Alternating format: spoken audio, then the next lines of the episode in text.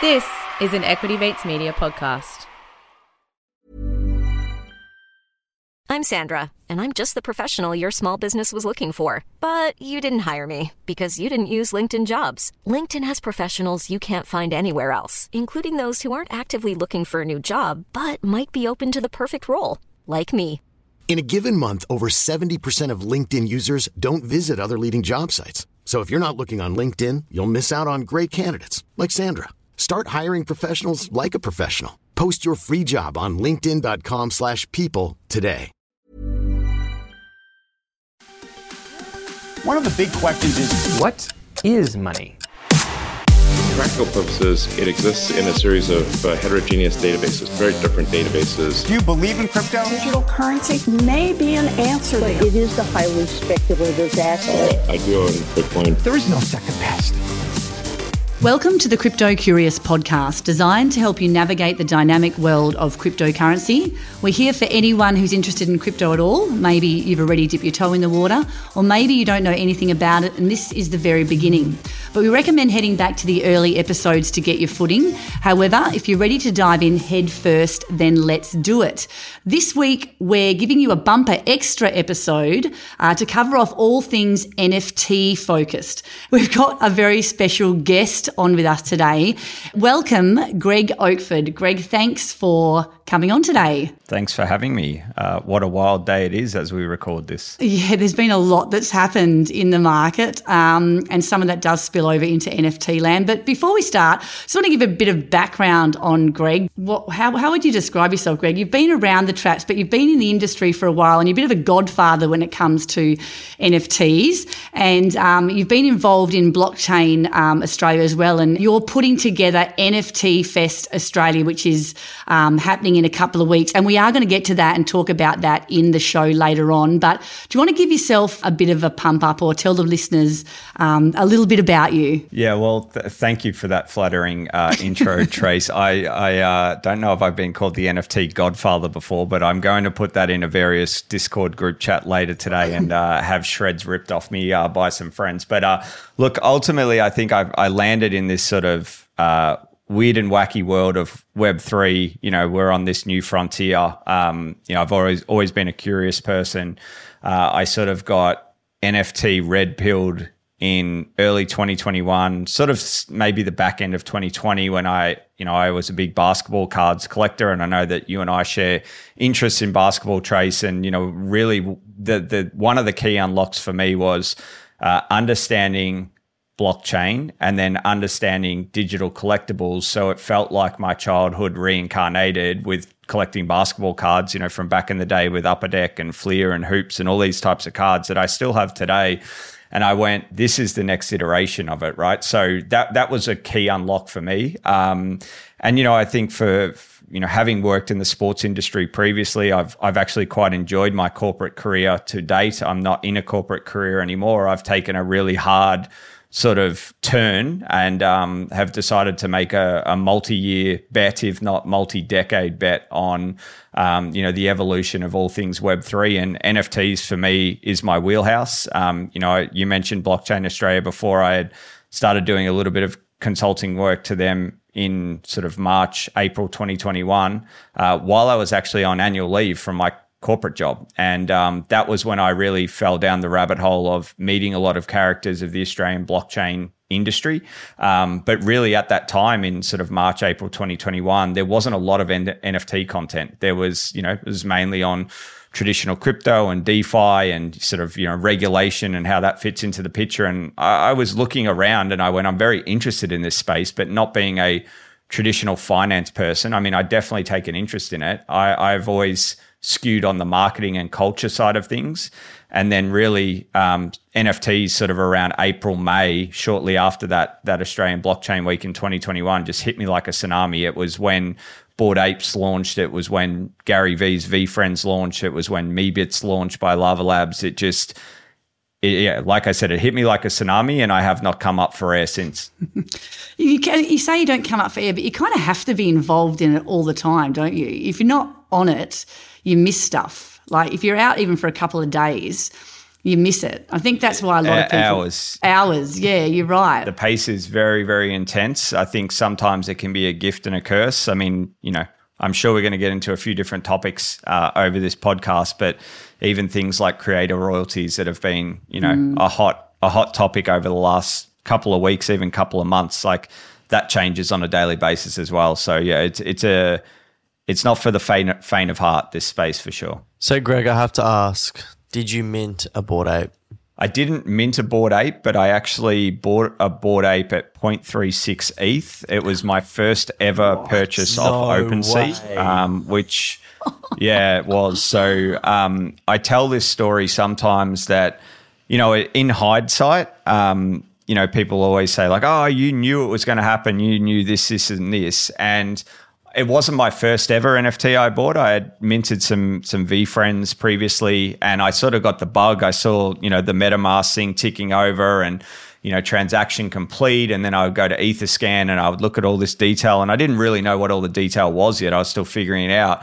But honestly, I was looking on OpenSea and I went, you know, we were in lockdown, COVID lockdown here in Melbourne.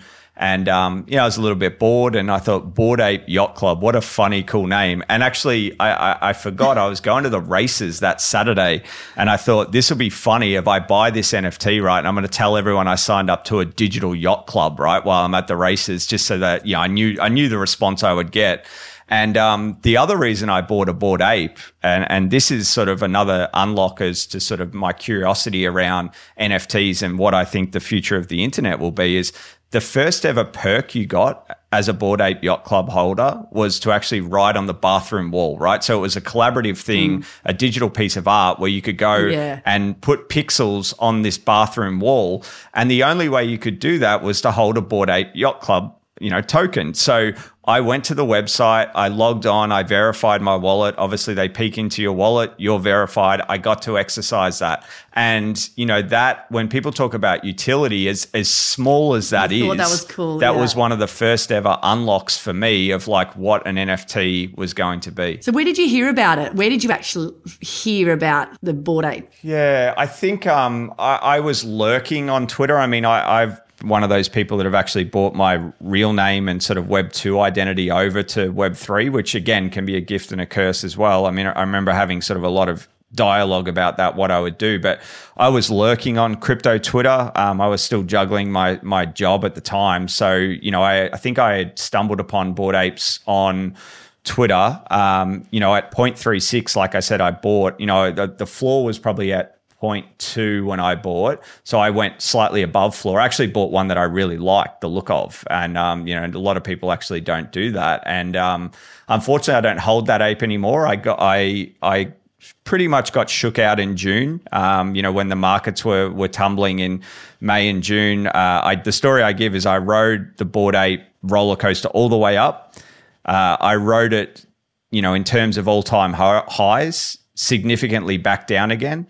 But this is how crazy the crypto space is, isn't it? When I say, in what world can I paint you a sob story that 100x was actually felt like a loss, right? Yeah, so exactly. Because that could have easily been 400, 500x. But the journey I had, you know, there was a lot of other perks along the way. So you know, it was a wild ride. And to be honest, if things go to plan for me, and you know, it might be 10 years, 20 years down the track, from a sentimental standpoint, and having that part of my life for nearly 2 years or 18 months, I will get my ape back. And I've said this publicly before, and I will get it back. Oh, okay, there you go. Well, Craig, you might get your what's his name? Your Pudgy Penguin. Your Pudgy Penguin back. You never know. The penguins have good meme value. Not financial advice, of course. Yes. And none of this is financial advice, obviously. Well, look, that's a pretty good intro story to, you know, how you started out. Let's crack into kind of our first story of what's made news in the last couple of weeks and get your take on it as well, Greg. But Instagram and their digital collectibles. This has been hot off the press in this week's news, but creators will soon be able to make their own digital collectibles on Instagram. I don't know how this will work exactly. So this will be by the Polygon network. Is that right, Craig? Yeah, so it's on Polygon, yeah. And people will be able to support their own. So buying it on there, I don't know if they'll be able to sell on there as well, but apparently Meta's saying that there'll be no fees. I don't know how that'll work with Polygon as well. But you'll be able to showcase these. It mentions Solana and Phantom wallets as well, so I don't know exactly how that will work also, but they're saying that they're going to test just a small group of creators in the US to start, and I'm not sure when that testing is happening. I think they said over the next 6 months. I was happy to see in one of the news stories that one of those testers was Valkyrie, who's an artist that I really like, which is pretty cool. So I don't know the timelines around this, but I'm really, really keen to see how this one rolls out, because this will reach a lot of people, and I'm really keen to see if we'll have these POAs available on there as well, because I'm happy to – that's somewhere I think that people can show what they're doing, not just their NFTs, but where they're going and what they're doing. I think that's a pretty cool option for this type of thing as well. Well, like, you don't have the option to buy and sell yet. You have the option to share it to your feed. Mm-hmm. So if you go to your homepage on Instagram now, the top right, there's like the three lines icon, and then you click digital collectibles, mm-hmm. and it has everything there. But one thing that I've noticed about it is they haven't like curated it. Like, I've got all these scammy NFTs in there that are clearly just being airdropped to my wallet to scam me to sell. So I feel like we are very early still on the iteration of this product release. Is it in there now? Yeah, it's in there now. Yeah. So from my understanding, there's actually been two sort of updates in the last, say, month or so. The first one is what Craig was touching on, is essentially displaying your NFTs and having that part of, the visual interface of Instagram. They are actually, the more recent announcement was about sort of buying and selling NFTs on Instagram, native in the app. So I haven't personally done it yet. My overall take on it is, similar to you, Trace. I'm very bullish on Web 2 platforms and platforms that, infiltrate our lives on a daily basis. Essentially integrating digital collectibles or NFTs, whatever you want to call them, because I do believe the world we're heading in, and it just makes so much sense to me that, we all have lived through the emergence of these social platforms. We all live our digital lives. We all showcase and curate. Everyone likes to peacock, don't we? We want to show our stuff. Yeah, well, it's the way that we communicate really, mm-hmm. socially, right, on mm-hmm. digital platforms. Now, we can go into a whole different debate about, with Instagram, for example, are people just showing the best parts of their lives versus, the real parts of their lives? That's probably not for this particular podcast, but I do think we're going to get to a world in the coming years where, just like I can look you guys up on LinkedIn or find you on Twitter or Google you or, whatever it might be, and get an understanding of who you are and what you care about. The next extension of that, to me, naturally is going to be what NFTs, what digital assets you hold and what you want to show. So to your point, Craig, it's not going to be everything like the scammy ones. Like, it's going to be, to me, more of a curated feed. So, it might be my Moonbird. It might be my ticket to the AFL Grand Final in 2019. Yeah. It might be a music NFT of an upcoming band that I've discovered, and there's only one of 100 of these NFT music NFTs, all these albums, and you are going to start to meet people and sort of communicate through the NFTs that you have. So I'm incredibly bullish on things like this Instagram rollout. Like, a lot of people will look at it and say, oh, well, it doesn't quite work yet, and it's a bit hard to use and all that type of stuff. And I'm more patient than that, because I feel like being a student of the internet and being in almost a sweet spot of remembering what the world was like as a kid just before the internet, but then also remembering when the internet came along, right? And what the internet was initially was just a newspaper, really. I mean, it was just a read-only type of... I would go onto NBA.com and it was like, okay, well, I'm sort of like reading a news story about basketball here. Who would have thought that we would be recording a podcast? We didn't even know what the word podcast was then, right? Like, in the mid-90s, we'd be dating and, we'd be doing all these things, booking tickets and airline tickets and movies and, watching live TV on our phones. Like, in my mind, we just have to be a little bit more patient with all this stuff, right? But because we're living through it at the moment, and Web 1 and Web 2 haven't gone away, like you talk about people having to build in public and, you know, there's a lot of scrutiny. Expectations. Yeah, the builders in the 90s and the early 2000s really just had the traditional media to be accountable for. Now, you know, there's a spotlight on everyone in every nook and cranny. I think, like you said there, I really love the idea, because I'm big on my gigs and my concerts, and I've been to so many, and I really wish I've got all my ticket butts, but that's different. I can't transfer those now. What I'm wondering is, like, I've bought, you know, a Muse NFT, the album, through Serenade, but that's stuck on one blockchain, and I've got my NFTs on another blockchain. You know, what we're missing is connecting them all. I still feel at the moment we've got these, we don't have a bridge to bring everything together. So Meta's doing something here, someone's doing something here. We're still very fragmented. You know, everyone's doing things that are still, you know, nothing's really merging together. And I feel that's probably our issue right now.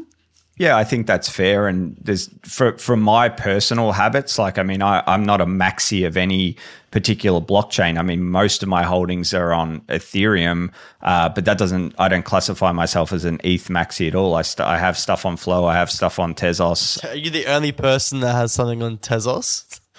I swear no one uses Tezos, eh? It depends what pockets you sort of, where you're looking in. Like from an art perspective, a lot of great artists use Tezos. They, particularly before Ethereum went to proof of stake, because a lot of the artists that were, you know, had ESG concerns of deploying on Ethereum. But ultimately, you know, there's a number of apps that I use, you know, just even something as basic as Rainbow Wallet to display my NFTs, right? And, you know, I think things like OnCyber are pretty cool, you know, the online digital galleries and stuff like that. But I do agree it's quite hard to have everything in one place at the moment. But, you know, I'm reasonably bullish that all of that is to come, right? And to your point on ticket stubs, Trace, I mean, I did this in 2021. I had a lot of the ticket stubs from concerts, sporting events, just significant moments of my life. So you get nostalgia of sort of looking at them, right? It's almost like the timestamps of your life, really, in a way. And being able to have those, like a lot of mine are dog-eared and, you know, the ink is fading, and probably, you know, nearly all of them will be unrecognizable in 5 to 10 years' time. So having those digitally and knowing that they can't be faked, knowing that, you know, if you went to a concert and there was 10,000 people there, there are only 10,000. You know, the true unlock in my mind, or at least one of the true unlocks around NFTs and just, you know, blockchain in general, whether it's creating a scarce digital currency or whether it's creating a scarce 10,000 drop of ticket stubs, like, that is a game changer. We have grown up in an internet of abundance and copy and paste and, you know, LimeWire and Napster and rip this for free and do that for free. We're now moving to an internet that can enable scarcity. And I think that that is really, really cool. Yeah, POA, I'm a big fan of that kind of thing for exactly what you've just outlined there. But, yeah, I think, again, just to round out that story, I think what Instagram is doing, it's bringing a lot of eyes into the space. So, I mean, that's always a really good thing. So big tick for that one. Moving on, let's talk about something that Craig and I and Blake have spoken about in the other podcast, which is royalties and the NFT space. And another announcement that's happened in the last week that you can help us clear up here, Greg, is OpenSea and their stance on NFT royalties. And this has been a big debate. And I'm going to read this quote, and there's been some toing and froing. And even just as we've jumped on here, you've said that there's been another change here, Greg. But OpenSea came out and said, and I'll read this out, there's been a lot of discussion over the past few months about business models for NFTs, creators, and whether creators' fees, royalties are viable. Given our role in the ecosystem, we want to take a thoughtful, principled approach to this topic and lead with solutions. Now, this was said on November the 6th, and this was because they were going to give the rights back to creators as to whether they charge royalties and how much. Is this correct? Yeah, I mean, it's probably worthwhile for your listeners just taking a quick step back, because I think that still this is not widely sort of known common knowledge, even though it's always been the case, is royalties of NFTs have actually been enforced by marketplaces. It's not actually at the smart contract level.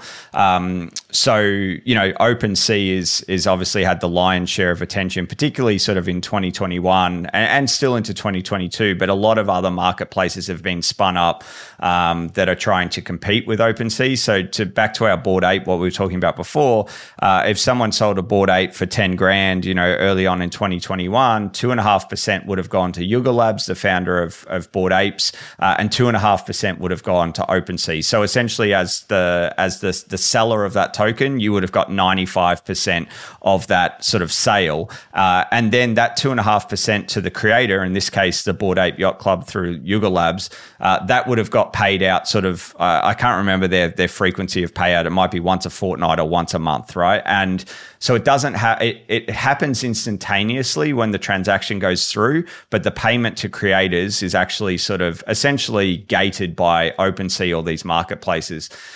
So I think that's an important sort of scene setter. So that's what you're saying. The reminder is it's not written into the contract of the actual NFT, but it's done through the platform, whichever platform you're selling through. That's correct. And the current sort of, at least on the Ethereum blockchain, you know, the NFT standard, the ERC 721 or the ERC 1155, those contracts do not enforce royalties. Now, will there be a contract or a standard spun up that potentially can? You know, I don't profess to be a technical expert, but my intuition and, you know, the conversations I've had with people previously is, you know, I'm sure another standard will come along. So, you know, that's probably a good scene setter in terms of like what OpenSea's done. You know, you mentioned before, Trace, how quickly this space moves. And, you know, this is a great example. On Sunday, OpenSea, Sunday Australian time, they have now said now on the 10th as we record this that they are essentially backtracking. The TLDR is they put out something where, and I got to say, it was a little bit confusing to me. I've been quite head down and, you know, it's hard to be across absolutely everything. But I might be butchering some of the finer details, but at a glance on Sunday, it was sort of like, we're going to bring in a new way where, you know, if you take your NFT collection to other marketplaces, when you come to OpenSea, we're essentially going to blacklist certain collections or certain tokens. Now, again, I might be butchering the detail here because I haven't been across it fully. It does take a while to dig into these topics, and I'm just too head down with NFT Fest at the moment. But all I saw was a massive backlash from some prominent creators, including Australia's own Betty from Deadfellas, where on Sunday night I saw a lot of heat being thrown OpenSea's way to say, if you do not respect creator royalties, you are going to stuff this up for everyone, essentially. And, you know, I can share in that sentiment in the sense of I think that one of the enticing things of the NFT space, and, you know, the artists were the ones that kicked it off the most in the beginning, was, you know, these royalties being paid in perpetuity was a game changer. You know, previously an artist would sell their work once. I do a painting, I sell it to Craig. Craig then sells it to you, Trace. I don't see any of that revenue that Craig's made from you, right? NFTs changed that because you could set a custom amount and, you know, you would do that at the marketplace level, like I said. So you might say to OpenSea, when you deploy your smart contract, when you deploy your collection, that if these 10 paintings get sold, every time one's sold, I want 5% or 10%. So what does OpenSea get out of creating it for creators? Like, obviously OpenSea worried about their bottom line. They want to make their own cut. Why are they so hell-bent on giving it back to the creators? Because they want to attract talent? Like, what's the logic here? No, well, it's a bit of a race to the bottom at the moment because some of these new marketplaces that have been spun up that are either doing smaller fee splits. So OpenSea are still charging 2.5%. So there are some marketplaces that have spun up and said, come sell on our marketplace. We charge you 0.5%, right? And then what is happening is for collectors, they are going to other marketplaces to buy. You know, I've got a couple of Moonbirds, so let's just use Moonbirds as an example. I think Moonbirds royalty is 5%. So if I was selling that on OpenSea, I would lose 7.5% of my total sale. If I went to one of these other marketplaces that are not enforcing royalties, someone could buy my Moonbird for a little bit cheaper, right? And we talk about being in a bear market at the moment. And the royalty that I might give, instead of selling it on OpenSea as the holder, instead of 7.5%, I might be able to sell that with only a 0.5% fee, right? Because other marketplaces are not enforcing those creator royalties. So OpenSea, in my mind, you know, and I don't envy in their position at all. I think it's a very, very hard sort of gentle, well, not gentle, but they have to be gentle about their approach because you can get so much backlash as they did. They're looking at this and going, well, if we don't pivot, if we don't move and try to compete with these other marketplaces that are essentially undercutting us. And look, OpenSea, the other marketplaces that are able to do this, right? Like OpenSea doesn't own the NFT space. They've just been a prominent player. So it is a race to the bottom at the moment, but OpenSea have backtracked as of about 90 minutes ago.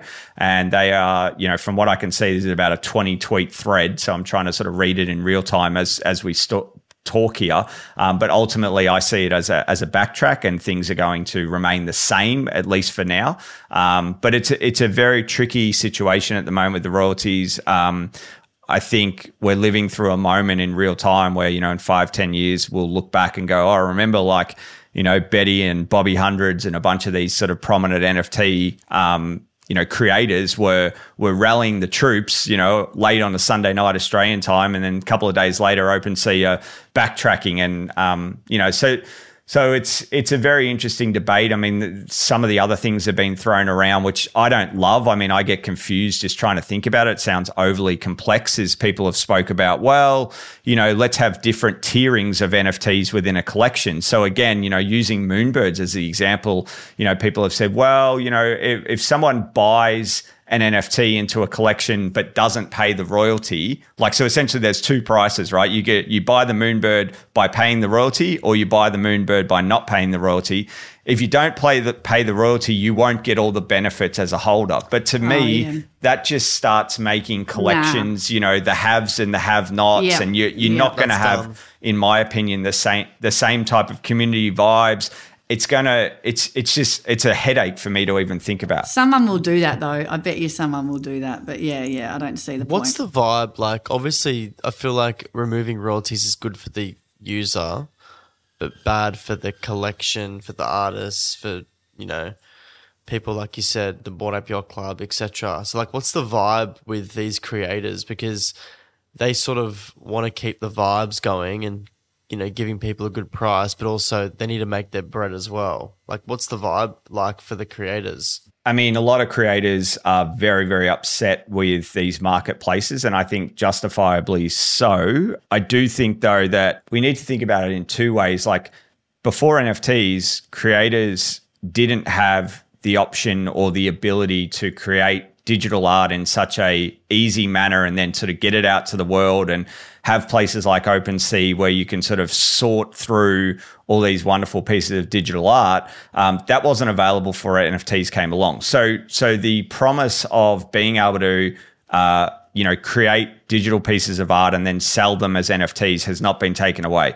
What has temporarily been taken away in some aspects is the royalties component of that, right? And that was a big promise of NFTs, and it still is a big promise of NFTs in my mind. We're just in this sort of period of flux where, you know, we're trying to figure out, do we need a new NFT standard where it's, you know, enforced at the contract level? Like, what is going to happen?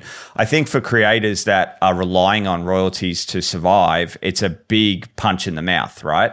But ultimately, the ability to still create and sell online hasn't gone away. So the vibe, I think, particularly in the art community, has been, like I said, this is a big punch in the mouth, and we need to do everything to fight it. And I'm on board with that, but I do think unless you can enforce it at the contract level, or enforce it in a different way other than sort of optional royalties, what we spoke about before, people are always going to do what's right for them, right? Like, as much as you would hope as I've seen people even go out and say, like, you need to be an artist that you want your community or you want your collectors to want to pay that royalty. And I think that's great. And I think that might work for people as big as people. It's easily to say that. Yeah, it's easy to say. It's harder to execute. So, for PFP collections like Deadfellas that I mentioned before, like Moonbirds, like Bored Apes, etc., they are trying to build global brands anyway. So if they're trying to rely on royalties to keep them afloat, I think that was always probably going to be a losing strategy anyway. But I feel for the artists in particular in the current climate. Yeah, well, look, I think we'll leave it there. But look, it's an evolving ecosystem right now, and there's a few bumps that clearly need to be ironed out. So let's just see where they go. But really interesting that OpenSeas have flipped on that. So maybe we'll just see where that one pans out in the next week or so. Moving on, let's talk about NFT London, which didn't look too good, unfortunately. There was a lot of photos that were floating around social media and Twitter with some, almost empty rooms and different events. Although in saying that, I saw one or two pretty good events that looked relatively packed, so can't have been all bad. And I've got a bit of a theory on this as well, and it's the fact that things in the UK aren't great, at the moment as far as, the macro scene and finance goes in general. I've got a few really good mates that are over there at the moment. I was chatting to them on the weekend, and it's a bit of doom and gloom in general over there. Woe is me is the sentiment. So, maybe people just didn't want to get along to something like this at the moment. That was my thoughts anyway. What do you guys think? I've only seen a handful of photos, and that can be a little bit deceiving at times. Someone can take a photo at the back of the room, and maybe the speaker's just finished, and it's hard to know, right? It's hard to judge off essentially a headline. It is. Look, I attended NFT NYC. Was it the best conference I've ever attended? No, but would I go back again? Most likely. And the reason I give that sort of weird answer is it's a melting pot for the space, right? At least in the New York event, it's been going since 2019. A lot of the who's who of the NFT space and the major projects go there. So, I had a blast in terms of the actual events in and around NFT NYC. Yeah, the conference part was probably in my opinion, too many speakers and not enough curation in terms of the topics. And you saw people that would get up on stage and 3 speakers later would be the same topic. So you had the same, different speakers speaking to the same topic, 3 sessions in a row. But Ultimately, I was there for 3 events in the US, VeeCon, which is Gary Vee's first event that he ran. I thought that was the best of the 3. I went to Consensus and then I went to NFT NYC. So, I'm not across NFT London too much other than the pictures you probably saw too, Trace. I believe there was a Solana, event happening at the same time and maybe even an Ethereum ecosystem event happening at the same time too. So whether it was a calendar clash or not, I don't know either, I'm heads down with my own event, so not paying too much attention to what's happening overseas at the moment. It's all about NFT Fest here in Australia. So you've obviously been to VeeCon, which I'm very jealous of. I'm a Gary Vee fanboy. So what parts of that are you bringing to NFT Fest? Like, what's the lowdown with NFT Fest Australia? I'm sure that you've got a lot of conference experience now. So what do you bring into your event? Yeah, absolutely. So I think conferences often are, to me, it's sort of like it's the content, and did you get a little bit smarter, and did you walk away with 3 to 5 people that you wanted to hear from and you hadn't heard from previously, or that you just stumbled upon at this conference that you didn't even know existed before you went to that conference, and then you either make a relationship with them or you follow them on social media, and all of a sudden You've come away with some value, right? From an education standpoint and from unearthing a few speakers and a few people that were saying interesting things. And I think VeeCon for me knocked it out of the park from that from that side of things, along with many others. So I am, other people just think conferences should be all about the parties and the networking and just sort of meeting new people. I think that is a key component of conferences, but I also think if you're going to pay to go to a conference, I'd prefer to be engaged in the content itself and learning something and stumbling upon some new speakers that are saying interesting things than just the parties alone, right? Or the networking alone. So for me, the key takeaways of any good conference are, like I said, to get something out of the content, learn something new, stumble across some new speakers that you hadn't heard from before. But then on top of that is to build new relationships. And I think one of the interesting things we're seeing in the NFT world is, you know, previously over the last sort of 10 to 15 years when we've seen the emergence of social media is we would meet someone in real life at, you know, your mate's barbecue or this party or that party or whatever social event it was. And you would add them on Facebook, right? We maybe don't do that as much anymore because, you know, mostly grandparents are using Facebook these days. But, you know, it'll be, can I add you on Instagram? Or, you know, let's connect on LinkedIn if it's a business setting. So you're taking what was initially an IRL connection and you're extending that digitally. What we're seeing now with NFTs, and I think this is a pretty cool phenomenon that's sort of happening, is you're meeting people in Discord and on Twitter that own the same NFT as you, and you're in a community and you're sharing these digital interactions with them. And then those projects or those NFT communities, whether they're structured or unstructured, are having social events where you're actually taking, so it's the flippening of what we've seen for the last 15 years where you're meeting digitally first and you're extending that relationship IRL. And I think it's a really, really cool aspect of NFTs that not many people are talking about yet, but they will be in the coming years. No, it sounds like you're going to bring all the best parts to, you know, NFT Fest Australia. So who are the headlines, or who are you excited to be talking to, or who are you really jazzed that you've got coming to the event?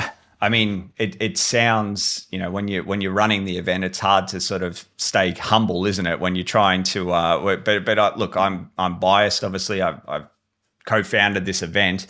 But yeah, I mentioned Betty from Deadfellas before. We've got Vultura coming to Melbourne from Psychedelics Anonymous, you know, DCL Blogger, for those that know Maddie from the MetaKey, you know, Kevin Rose, who's the founder of Proof and Moonbirds. Kevin will be doing a virtual fireside chat. So we have about 3 to 4% of our total speakers will be virtual. Like, it's Thanksgiving week in America, so they have decided to participate. But the interview will be contextual to the room. So, you know, you'll have someone that's interviewing them on stage in Melbourne, and we'll have huge big projector screens beaming those people in. It won't be live streamed, so the only way you can see that interview is to be at NFT Fest. But on top of that, you know, Jimmy.eth. So if you know Avastars and, you know, we mentioned VeeFriends before, Craig, Nameless NFT, they were actually working with Gary to bring VeeFriends to life, you know, in 2021. For those that follow, you know, the AFL, we've got Cricket Australia involved. We've got Ridley Plummer from Tennis Australia. We've got, you know, Australian Grand Prix. We've got New Zealand Rugby. Leanne Batts is flying over from New Zealand, so she's heading up their Web3 strategy. We have the who's who of the NFT world in terms of PFP projects. We have the who's who of Australian sport. We have a lot of music, NFT startups and musicians that are coming. So I know you're in Perth, Trace, so there's a local Web3 startup called Ocean Floor Music. They will be joining us in Melbourne. So, you know, it's a smorgasbord of all things NFTs. I still think, you know, we started this conversation around Bored Apes, and Bored Apes are always interesting. But to the standard person still, I think a lot of NFTs get confused with it's just a cartoon animal picture.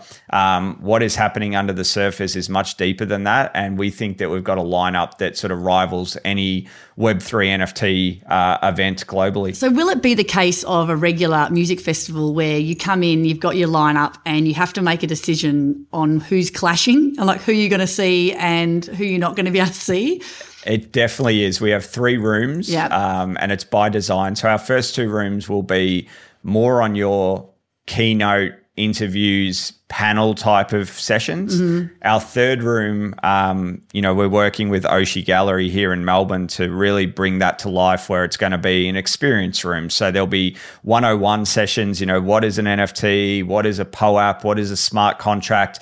There'll be demonstrations. There'll be live music performances as well. So, you know, Cav Templey from Eskimo Joe. Wow. He's coming over. He's working with Ocean Floor Music. So, you know, we're really excited to have some of the artists too, right? Like we've got some amazing photography NFT artists, you know, Giant Swan, who essentially does art in virtual reality. So, you know, he's coming along. You know, there's a really an eclectic mix of speakers and artists that are helping us. And on top of that, you know, we decided, you know, when we put this thing on, that we wanted to keep a community vibe to the event. You know, our previous two iterations of NFT Fest have been free events. The first one was online only with no hard costs. The second one was paid for by Blockchain Australia. The third one, we are charging a ticket price. We think it's a pretty reasonable ticket price for 2 days, but we're giving 50% of that ticket price back to the speakers and artists. Yeah, that is amazing. That help us, that help us put on the event. And we, you know, I don't know whether we're the only one that's done this before, but I don't feel like I've come across it, before. So, you know, we're really excited to deliver something. So just thinking ahead, because I'm sure this is going to be a great success, what about South by Southwest next year? That's in Sydney, isn't it? I can imagine there'd be some kind of NFT flavour to that. Are you guys chatting with them already or...? No, I'm not chatting with those guys at the moment. But, yeah, it's exciting that it's coming to Sydney. Look, I think to round out today's chat with you, we'd love to get a market update. Like me and Craig and a bit of alpha. We attempt to do a bit of a market update each month on what's going on. But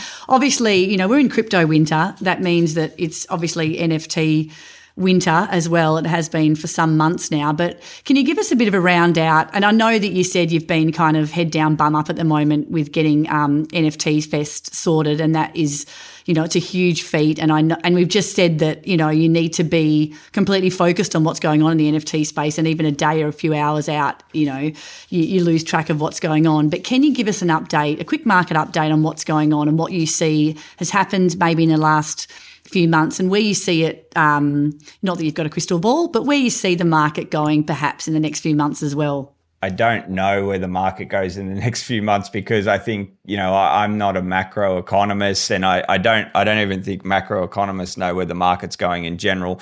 What I would say in my observations, particularly sort of, you know, April was sort of the last big month for the NFT market. I mean, Ethereum had been sort of slowly going down price-wise, you know, from sort of I think maybe December or January to April. But there's a lot of big NFT drops that happened in April. You know, there was Gary V's VeeFriends Series 2. There was Moonbirds that came, and then there was sort of the Other Side Land by Yuga Labs, where there was a big gas war, and that would that almost marked the top, right, for the NFT market and crypto market. Yep. Within a week of that Other Side drop, we saw the Luna crash. We saw then we saw, you know, Celsius, 3AC, all that stuff that happened. So, you know, over the last 6 months, it hasn't been as fun or profitable in terms of what we experienced sort of the 12 months prior. But what has held up probably a little bit stronger than, say, PFP projects in general has been the art side of things. And it's not every art project, but, you know, things like Chromie Squiggles, things like Fidenzas and Ringers by Dmitry Cherniak. You know, I think there are a couple of ways that you can think about NFTs, and, you know, you can think about them from the PFP perspective, like the Deadfellas and Bored Apes and things like that we've spoke about today. But also there are the generative art collections. There are other collectibles like music NFTs. I think music NFTs are still very, very new. I think they will definitely have their day quite soon. You've obviously got sports collectibles as well. But I really think what you need to do is to think about why you're buying first and foremost. And I know this sort of sounds a little bit cliche, but ultimately, if you're buying for the price to go up, and that's fine, you know, we all experiment with that and we all want that to happen. Understand what you're buying and what your exit point would be as well. But I also think that the utility that was so hot, you know, anytime a project mentioned utility or future utility or roadmap, you know, on the speculation side of things in 2021 and up until, let's say, April 2022, you know, the price sometimes would really shoot up on future value, you know, expected future value. And that got overcooked a little bit. So I think projects as a whole now, PFP projects, are struggling.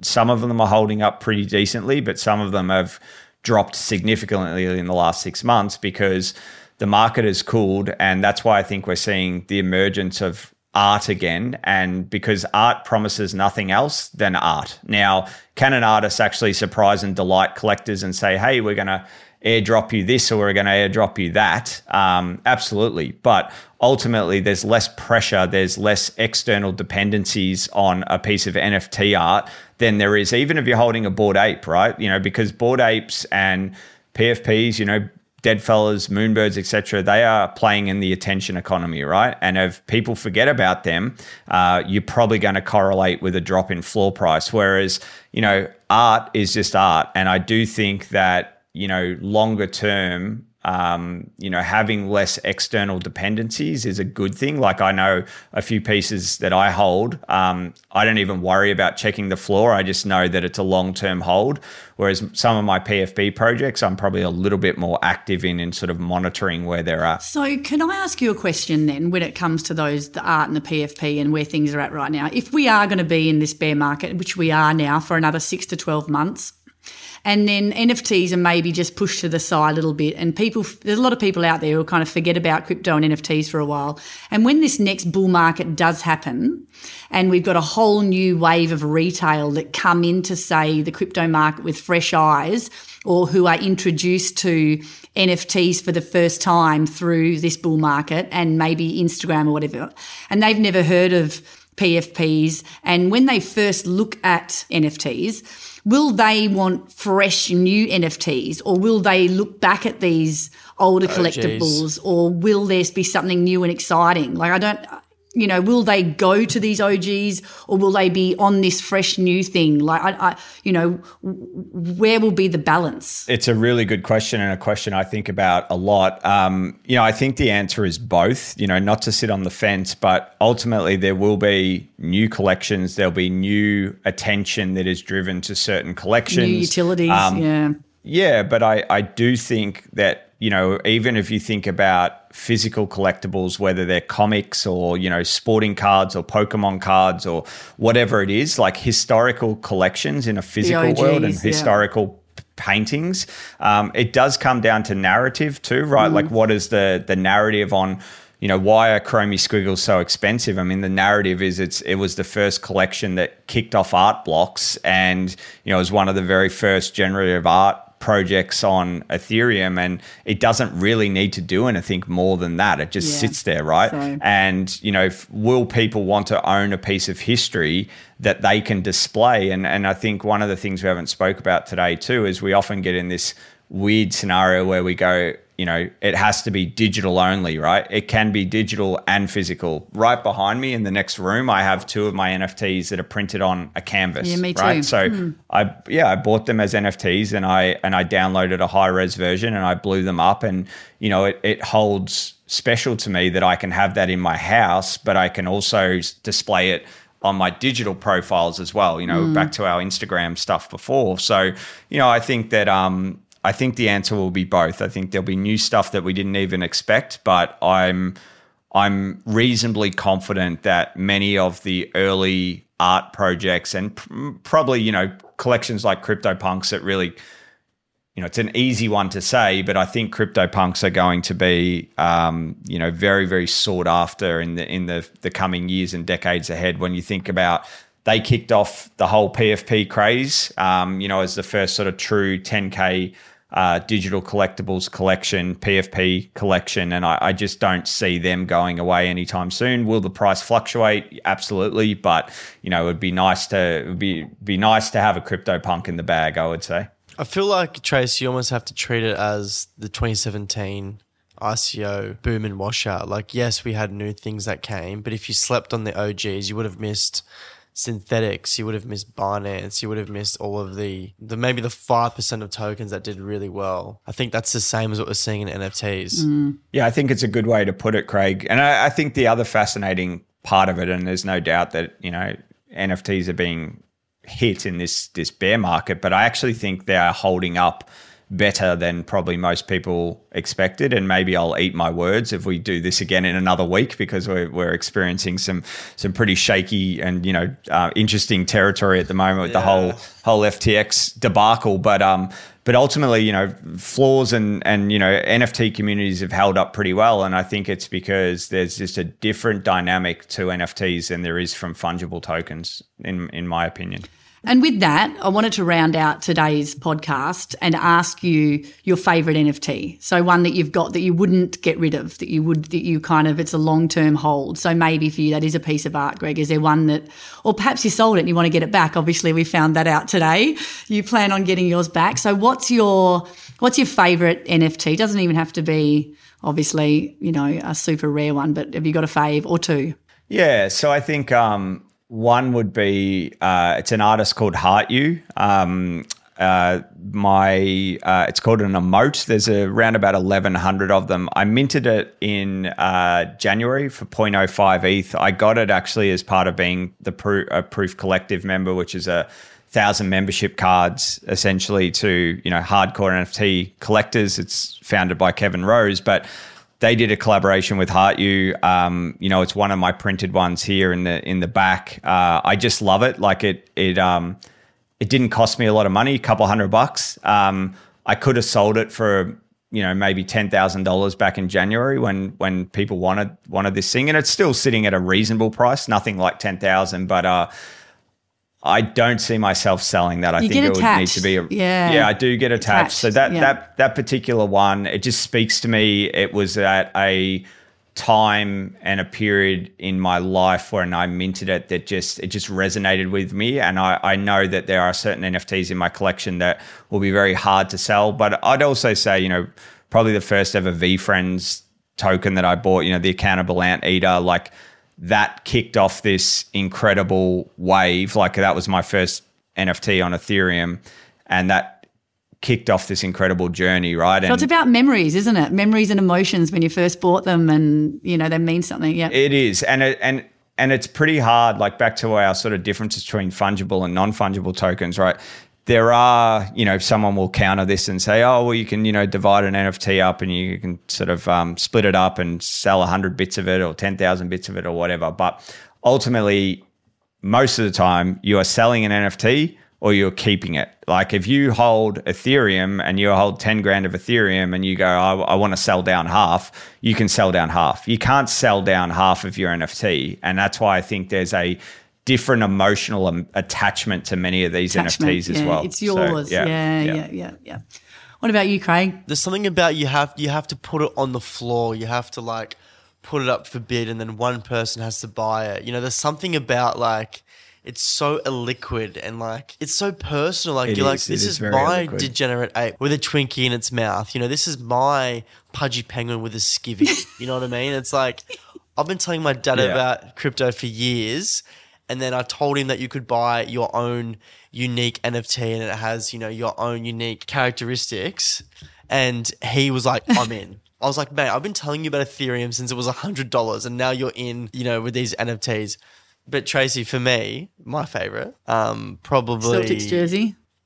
I've sold on mine, actually. I've sold on mine. Yeah, the Celtics jersey was my greatest regret, Greg, a bit like yourself. I was literally showing my dad how to sell, and it turned out to be like a top 50 rare degen ape on Solana, and it was probably my greatest regret in life, but it is what it is. We all have them. We definitely all have them. Yes, that's for sure. There you go. So we need to say thank you so much for coming on here and clearing up a bunch of things for us. You're definitely very, very knowledgeable on the NFT space, and I think a lot of users would have really appreciated you coming on here. And if people do want to hear more regularly about NFTs, then Greg has the Ape and Bird YouTube channel. You can find him and listen every week and go into the weeds with him for NFT stuff. But also, please check out NFT Fest. We will put a link in the show notes below so you can find out a lot more about how you can get involved in that in Melbourne in a couple of weeks' time. The dates are 23rd and 24th of November, but we have a couple of events around the 22nd and 25th too. But yeah, 23, 24. for nftfest.com.au's got all the details and tickets. There you go. Check it out. So thank you so much for coming on. It's been an absolute pleasure, and hopefully we'll get you back to talk all things NFT again. Thank you, Trace. Thanks, Craig. It's been a blast. Cheers. And that's it for this week's episode. Again, if you want some more details or if you want to ask some more questions about NFTs, please hit us up on podcast at getbamboo.io or hit us up in any of the social media channels. Once again, please rate and review us wherever you're listening to your podcast, and we'll see you next week. Bye for now. See you guys. Crypto Curious is a product of Equity Mates Media. All information in this podcast is for education and entertainment purposes only. Equity Mates gives listeners access to information and educational content provided by a range of financial service professionals. It is not intended as a substitute for professional finance, legal, or tax advice. The hosts of Crypto Curious are not aware of your personal financial circumstances. Equity Mates Media does not operate under an Australian financial services licence and relies on the exemption available under the Corporations Act of 2001 in respect of any information or advice given. Before making any financial decisions, you should read the product disclosure statement and, if necessary, consult a licensed financial professional. Do not take financial advice from a podcast. For more information, head to the disclaimer page on the Equity Mates website, where you can find the ASIC resources and find a registered financial professional near you. In the spirit of reconciliation, Equity Mates Media and the hosts of Crypto Curious acknowledge the traditional custodians of country throughout Australia and their connections to land, sea, and community. We pay our respects to the elders past and present and extend that respect to all Aboriginal and Torres Strait Islander people today. Mom deserves the best, and there's no better place to shop for Mother's Day than Whole Foods Market. They're your destination for unbeatable savings. From premium gifts to show-stopping flowers and irresistible desserts, start by saving 33% with Prime on all body care and candles. Then get a 15-stem bunch of tulips for just $9.99 each with Prime. Round out Mom's menu with festive rosé, irresistible berry chantilly cake, and more special treats. Come celebrate Mother's Day at Whole Foods Market. Planning for your next trip? Elevate your travel style with Quince. Quince has all the jet-setting essentials you'll want for your next getaway, like European linen, premium luggage options, buttery soft Italian leather bags, and so much more. And it's all priced at 50 to 80% less than similar brands. Plus, Quince only works with factories that use safe and ethical manufacturing practices. Pack your bags with high-quality essentials you'll be wearing for vacations to come with Quince. Go to quince.com/trip for free shipping and 365-day returns. Hi, I'm Daniel, founder of Pretty Litter. Cats and cat owners deserve better than any old-fashioned litter. That's why I teamed up with scientists and veterinarians to create Pretty Litter. Its innovative crystal formula has superior odor control and weighs up to 80% less than clay litter. Pretty Litter even monitors health by changing colors to help detect early signs of potential illness. It's the world's smartest kitty litter. Go to prettylitter.com and use code ACAST for 20% off your first order and a free cat toy. Terms and conditions apply. See site for details.